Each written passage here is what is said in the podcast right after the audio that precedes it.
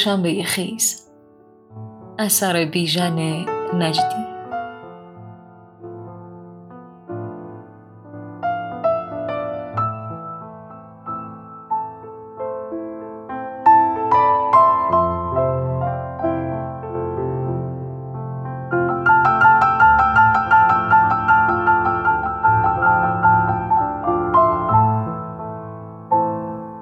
سهشنبه خیس بود. ملیه زیر چتر آبی و در چادری که روی سر تا سر لاغریش ریخته شده بود. از کوچه ای میگذشت که همان پیچ و خم خواب ها و کابوس او را داشت. باران با صدای ناودان و چتر و آسفالت میبارید. پشت پنجره های دو طرف کوچه پرده ای از گرمای بخاری ها آویزان بود. و هوا بوی هیزم و نفت سوخته می‌داد. ملیه سرش را تا چشمهای آرایش نکردش در چادر فرو برده بود و کنار نفس نفس کشیدن و صدای پاشنه کفشهاش تقریبا میدوید. پاییز خودش را به آبی چتر می‌زد. چادر را از تن ملیه دور می‌کرد و چتر را از دستهای او می‌کشید. پیراهن نفتالین زده و اتو نشده ملیه از چادر بیرون زده پر از برگ نارنج بود. و بوی باران و نفتالین بر پوست 24 ساله او می رسید. پوستی که کف دست هیچ مردی هرگز روی آن راه نرفته بود.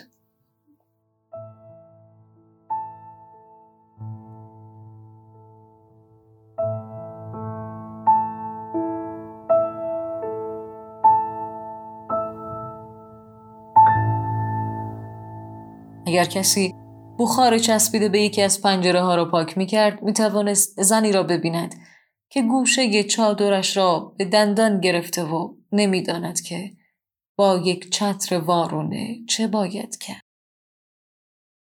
این بود که ملیحه دسته چتر را ول کرد و با هر دو دست چادر دور شده از سنش را قاپید و خودش را در آن فرو برد. باد چتر را به طرف دیوار پرت کرد. آن را روی آسفالت انداخت و آنقدر با خودش برد تا به تیر چراغ زد. چند تا از فنرهای چتر شکست. تکه از آبی خیسش جر خورد. از سیر چراغ به طرف یکی از درختان ته کوچه رفت. صدای پاره شدن پارچه و شکستن استخوانهای چتر پنجره به پنجره دور می شد. از لنگه های باز در یکی از خانه ها سگی پا کوتاه بیرون آمد. دنبال چتر دوید و پارس کرد. باران مثل خون از زخم های چتر می ریخت.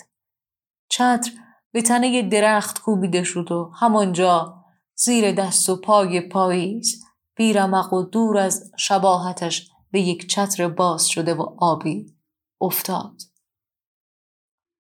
سگ چت را دور زد. باز هم چند بار پارس کرد و ساکت شد. برگشت. هر سه چهار قدم یک بار سرش را بر می گرداند و چت را نگاه می کرد. حتی یکی از پنجره ها باز نشد. هیچ کس بخار پنجره ای را پاک نکرد. چتر صدای مچاله شدن فنرهاش را نمی شنید. داشت میمرد و دیگر نمی‌توانست هیچ بارانی را به یاد آورد. فقط خاطره دور و کمی گرم از کف دست ملیه هنوز در چتر بود که آن هم آرام آهسته آهسته و آرام آرام و آهسته فراموش می‌شد. خاطره ای که صبح همان روز از پشت درهای بزرگ زندان اوین بیرون آمده بود.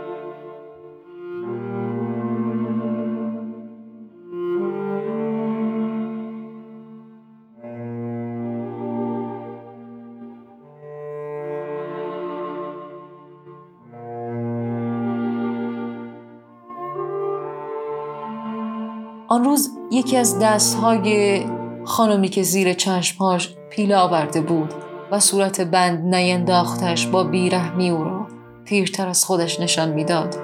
با ککمکی که فقط روی پوست سیب می‌توان آن را پیدا کرد دسته چتر را مشت کرده بود و آبی بلندی از لای انگشتانش میریخت. ادهی چند خبرنگار را دور کرده بودند.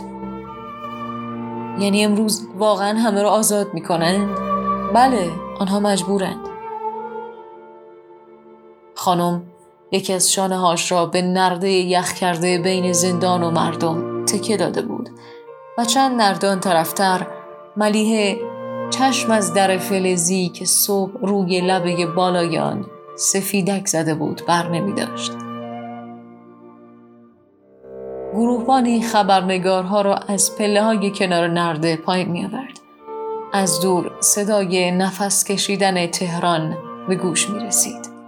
ادی به چشمشان دست میکشیدند انگار در هوایی پر از کف صابون به تپه های اطراف و سیم های خاردار خیره شده بودند ملیه با دیدن عکس ها دستش را روی صورتش گذاشت و فلاش محتابی روی محتابی روشن شد خاموش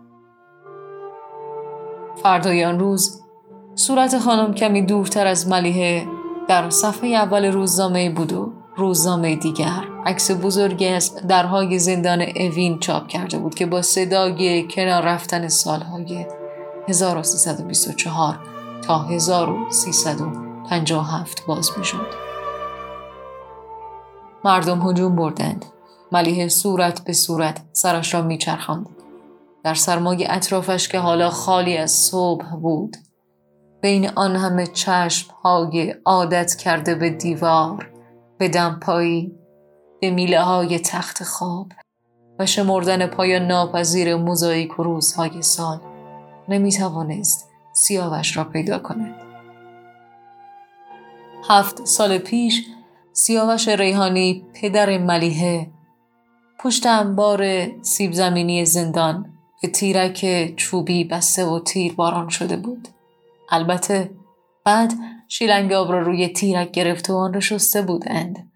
البته باران نگذاشته بود که خون روی علفهای کنار تیرک پینه ببنده. البته ملیه از این طرف نرده ها نمی انبار سیب زمینی را پیدا کنند. همانطور که علف را همانطور که هنوز چتر را ندیده بود. خانم چتر را مثل عصا و پاهایش جلو برد. از پله های سیمانی بالا رفت و پیش از آنکه به گریه بیفتد داد زد امیر حسین امیر حسین من اینجام مرد جوانی که سبیلش تازه به سیاهی زده بود لای زنها راه باز می کرد. خانم به همون پله رسید که ملیه ایستاده بود. مرد جوان شانه های مردم را مثل آب کنار می‌زد و با دست های دراز شدهش جلو می آمد. امیر حسین خانم از پله پایین رفت. یک طرف چادرش که روی سیمان کشیده می‌شد به پاهاش پیچید. سکندری خورد. ملیه خودش را به طرف او پرت کرد و زیر بغلش رو گرفت. امیر حسین فریاد کشید مواظب باشین مادر. خانم روی دست های ملیه ریخته شد و قبل از بغل کردن امیر حسین چت را به ملیه داد و گفت یه دقیقه اینو نگه دار ننه و صورتش را به یقه باز پیراهن و پوست گردن امیر حسین مالید که هنوز بوی پتوهای اوین را می‌داد.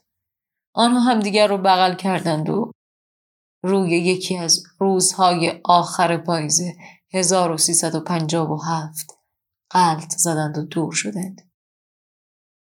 بی که کسی صدای ملیه را بشنود که می گفت خانم چتر شما خانم چتر. گروهبانی در بلندگوی دستی می گفت لطفا سوار شین. بفرمایید. طرف اتوبوس تندتر آقا ملیه از مردم می‌پرسید پس بقیه کو چتر را روی سینهش گرفته بود و به هر مرد و زن دم دستش می‌گفت بق... بقیه کجان؟ آنقدر که بالاخره مجبور شد شانه همان گروهبان را تکان دهد و بپرسد دیگه نیست؟ همین؟ ژاندارم سرش را به طرف زندان برگرداند. این طرف در بزرگ اوین که مثل زخمی کهنه زخمی خشک زخمی که خونریزیش بند آمده باشد باز بود سیاوش روی غرور پیر شده پاهاش ایستاده همان شال سفید و بلندی را به گردن داشت که سالها پیش شب دستگیر شدن آن را از جا رختی چوبی و کنار پیراهن ملیه برداشته بود. در تمام آن سالها هر بار ملیه فرصت پیدا می کرد پیراهن را بر می داشت. با نفتالین می‌زد و دوباره آویزانش می کرد. دست روی همان گیره جارختی و کنار همان شال بلند میذاشت که حالا سیاوش در سفیدیان به او نزدیک می‌شد. آهسته گفت سلام پدر.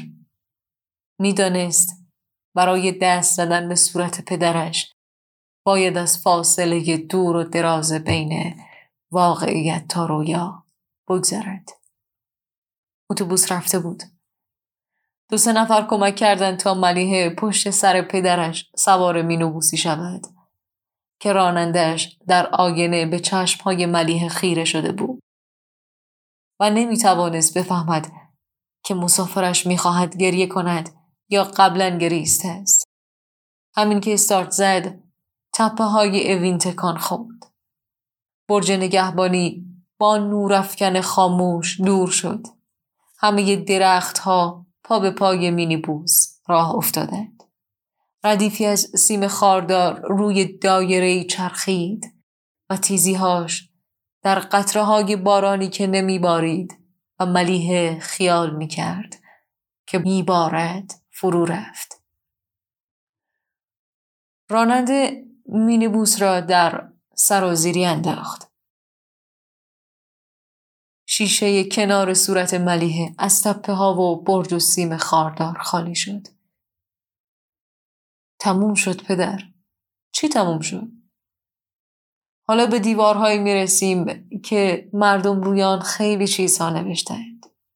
دیوار، دیوار، دیوار. پدر سرش را پایین انداخته بود و به ناخانهاش نگاه می‌کرد. ملیه تا پل تجریش ساکت ماند. سیگار می‌کشید. روی پل مینیبوس از کنار تانکی گذشت که سرباز روی کلاهکان نشسته بود و سیگار می‌کشید. راننده یک مش دود را دید که بدون بوی توتون با صدای صرفه مسافرش آینه مینیبوس را پر کرده است. کنار آینه ساختمان بلندی در آتش میسوخت. صدای شلیک میاد. ملیه از پدرش خواست که اینک بزند و به تکه های شکسته نئونی که از کلمات بانک صادرات روی پیاده رو میریخت نگاه کند. لطفا نگه دارید. آنها پیاده شدند و راننده نتوانست برای چیزی که از اتومبیل بیرون می‌رفت کلمه بهتر از تنهایی پیدا کند. همانطور که مردم پیاده رو نتوانستند بفهمند که مردی بی که وجود داشته باشد بازو به بازوی زنی از کنارشان میگذرد. خسته شدین پدر؟ خیلی مونده؟ دیگه داره می‌رسیم. حاله خودمون بهتر نبود؟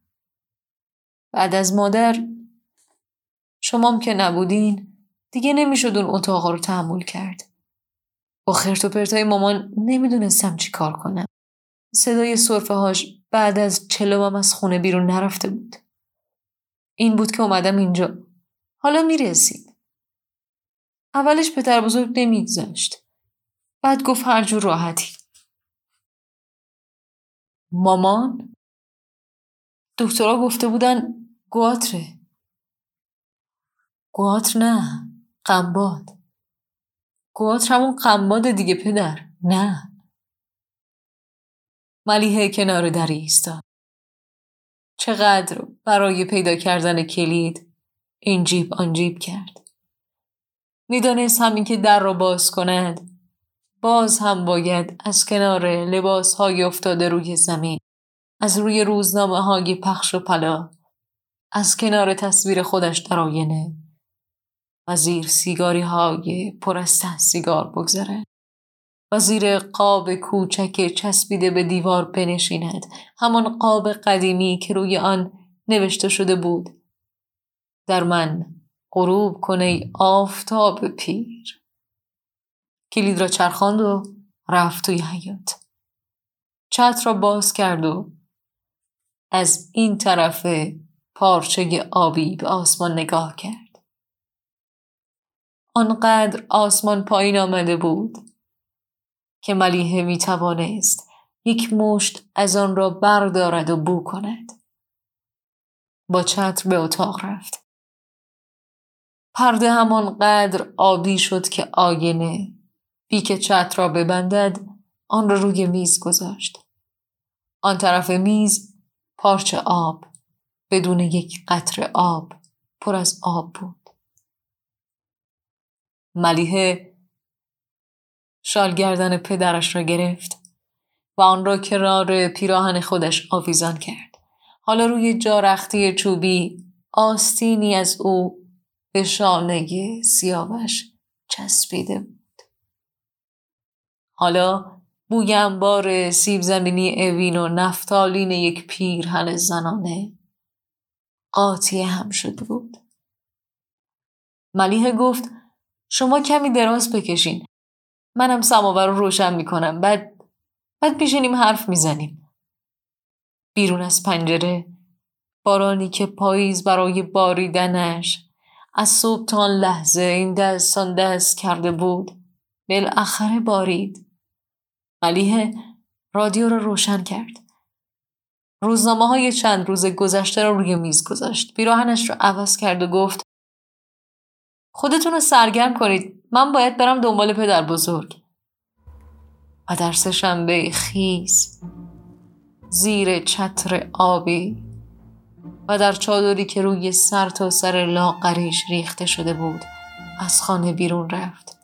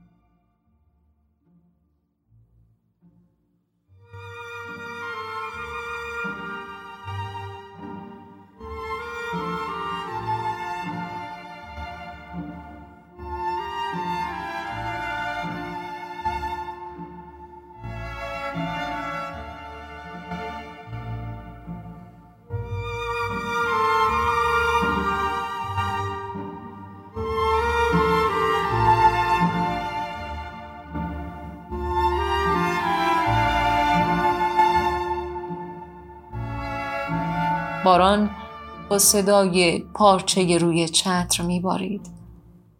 پاییز خودش را به آبی می‌زد. باد چادر را از تن ملیه دور می‌کرد و چتر را از دستش می‌کشید. و او که نمی‌توانست هم چتر و هم چادر را نگه دارد نمی‌خواست هیچ کس مگر پدر بزرگ او را در پیرهنی پر از برگ نارنج ببیند. دسته چتر را ول کرد. ته کوچه سوار تاکسی شد و تا رسیدن به خانه پدر بزرگ به آژیر اتومبیل های گوش داد که در سر تا سر تهران شنیده می‌شد بی که صدای شکستن چتری شنیده شود. همین که پدر بزرگ در را باز کرد ملیه احساس کرد که صدای آژیر تمام شده و در دنیا چیزی به نام لبخند وجود دارد. سلام. پدر بزرگ با لبخند گفت سلام و زهر مار. از صبح تا حال منتظرت بودم. ملیحه به طرف آینه رفت و موهاش را با حوله خوش کرد. آن را شانه کرد و خودش را هفت سال جوانتر به سینه پیرمرد چسباند. همه رو آزاد کردم پدر بزرگ. همه رو. می‌دونم. یه ساعت پیش بی بی سی گفت. ولی من خودشون رو دیدم. دیدمشون. کجا؟ دم در اوین. اونجا چی کار می‌کردی؟ چی کار می‌کردم؟ رفتم دنبال بشین ملیه یه دقیقه بشین قلقله بود خبرنگارا عکاسا گفتم بشین ملیه ملیه روی زمین نشست. موهایش را از پیشانیش کنار زد. دستش را روی پیرهنش کشید. چه شباهتی. چه اشتباهی. این همه سال سیاه پوشیدن پدر بزرگ صورتش را برگرداند. خودتو گول نزن ملیه در اتاق راه رفت. به این صندلی دست بزن. دستتو بکش روش یالا. کسی روش نشسته؟ نه. روی اون تخت خواب نگاه کن. کسی روش خوابیده؟ هیچ کس نیست. ملیه همه مردن. مادرت سیاوش. ملیه گفت فرق نمی‌کنه. مادر ما خودمون دفع کردیم مگه نه؟ دیدیم که شستنش مگه نه؟ اما اون سال کسی سیاوش رو به شما نشون داد. زندش و مردش و توی این سال کسی قبری چیزی سنگ قبری هیچ چیزی به ما نشون نداد. پدر بزرگ گفت برو اون قرص والیوم منو بیار روی یخچاله بعد از والیوم پدر بزرگ. بعد از لیوان آب پدر بزرگ. بعد از سرمایی که در گلویش پایین می‌رفت. پدر بزرگ گفت واقعیت اینه که اون مرده. ملیه گفت واقعیت اینه که من امروز اونجا بودم. که چی؟ نمی‌دونم. فقط با همین چشمام دیدم که مردم بچه هاشون و شوهراشون رو بغل کردن و رفتن. بعد من دستامو باز کردم. دنبال یه کسی بودم یه چیزی. دیدم یه چتر توی دستم. اونو بغلش کردم. یه رویا رو که آبی بود. خیلی آبی بود. با خودم بردمش خونه. و با هم حرف زدیم. پس تو حالا یه چتر داری که هم واقعیت توست هم رویات. نه. یه ساعت پیش که از خونه می اومدم بیرون بد طوری بارون می بارید. چتر وارونه شده بود. منم ولش کردم. چرا؟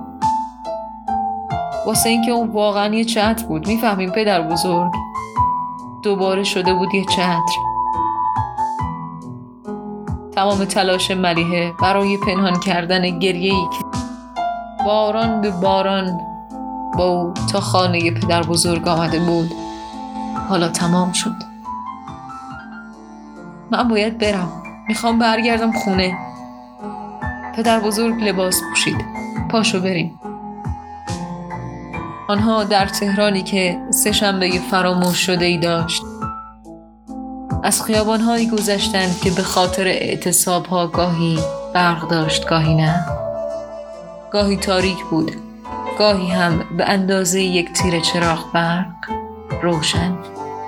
این بود که ملیحه و پدر بزرگ نتوانستند نعش چتر را زیر هیچ کدام از درختان کوچه پیدا کنند.